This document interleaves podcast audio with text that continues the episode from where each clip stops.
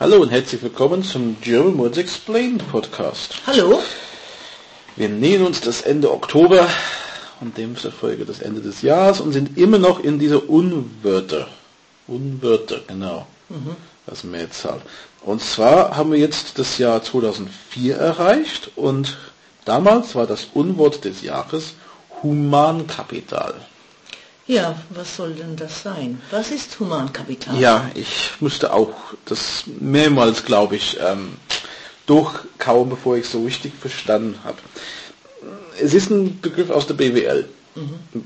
Und man sagt insbesondere im Unternehmen, dass äh, man Humankapital hat in die Mitarbeiter.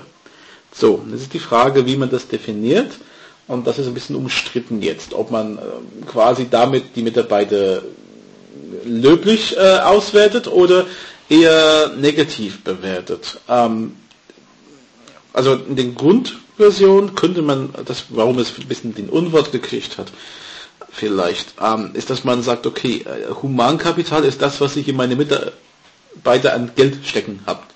Ja, was kostet mich ein Mitarbeiter pro Monat? Ich muss den Gehalt zahlen, ich muss einen Arbeitsplatz finanzieren. Das heißt, er braucht einen Computer, er braucht ein Telefon, ich muss Strom, ich ja, ja Sozialversicherung, mhm. Krankenversicherung, das ganze Zeug. Und, aber eigentlich, wenn ich es richtig verstanden habe beim BWL, sagt man, in Humankapital steckt mehr. Sprich, was ist mir ein Mitarbeiter wirklich wert? Und zwar einer, der motiviert ist, einer, der Fachkenntnisse hat, einer, der innerbetriebliche Prozesse kennt, weil das ist alles ein Kostenfaktor. Natürlich. Wenn ich jetzt, äh, wenn, wenn der Mitarbeiter unmotiviert ist und sagt, ich gehe, dann habe ich das Problem, ich brauche einen neuen Mitarbeiter, der muss jetzt den Systeme lernen, er muss angelernt werden. Ich muss gucken, dass ich jemand finde mit dem Fachwissen. Vielleicht habe ich dann ein Loch, wo ich gar keinen Mitarbeiter habe. Und dieses Begriff Humankapital versucht, das zu beziffern, was ich wirklich in einem Mitarbeiter stecken habt.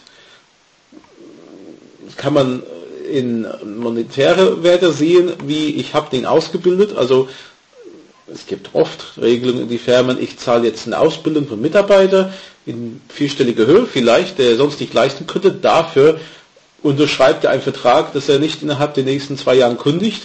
Oder wenn, dann muss er anteilig zurückzahlen. Also ja. Es, ja, solche, solche Sachen gibt es. Das ist natürlich ein Geldwert.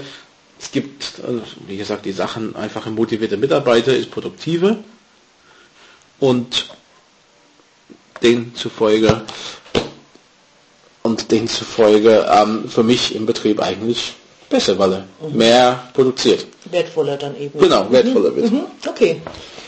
Und ich kann das so ja, von beiden Seiten verstehen. Ich meine, als Mitarbeiter früher war es schön, wenn das geschätzt wurde, dass man was wusste, aber man hat zu oft in der derzeitigen Klima gesehen, dass letztendlich man nur an die Kosten geguckt hat. Natürlich, ja. Was, was kostet ein Mitarbeiter? Den muss ich bezahlen.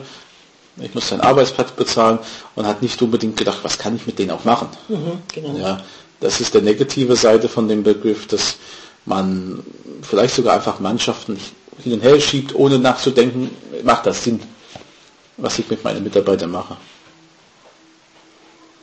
Okay. Gut. Mhm. Noch Fragen? Nee, das war jetzt genug. okay, dann. Das war jetzt genug zum Mitdenken. Wir, hören wir uns nächste Woche wieder mit einem neues Unwort des Jahres. Okay. Bis dann. Tschüss. Tschüss. German Words Explained is a production of allthingsgerman.net and pensionssprachschule.de.